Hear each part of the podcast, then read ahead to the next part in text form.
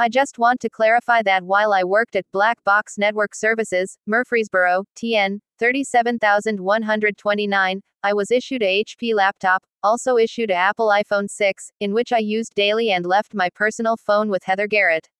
I say this because I had all my personal accounts, which is a requirement if you're a law abiding citizen in the information technology age.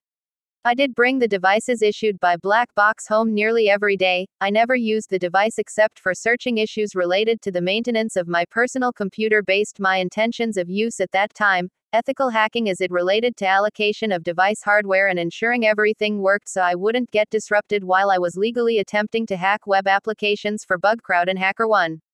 As well, there was indications in my school books that someone had been reading them and using them for communication, as well as sobage of my personal devices. I documented on Facebook after release from jail in 2018 on Facebook various interrelated incidents, while I was attempting to figure out why this was happening.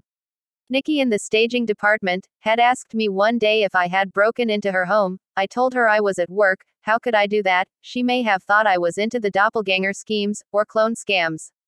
Someone that looked like me, he did go to Rutherford County Jail, at least that's what I was told, by Nikki. I believe he had been working with Heather Garrett to spread Agent X or with someone that looks like her.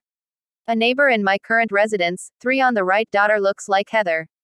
I am just putting this together, due to the amount of people involved in my attempted murder and ongoing incarceration.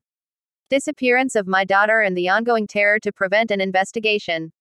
I also want to note that when I was hired, I had just been released from state probation, finishing my eight years sentence, in 2012, and my ADP background check was clean.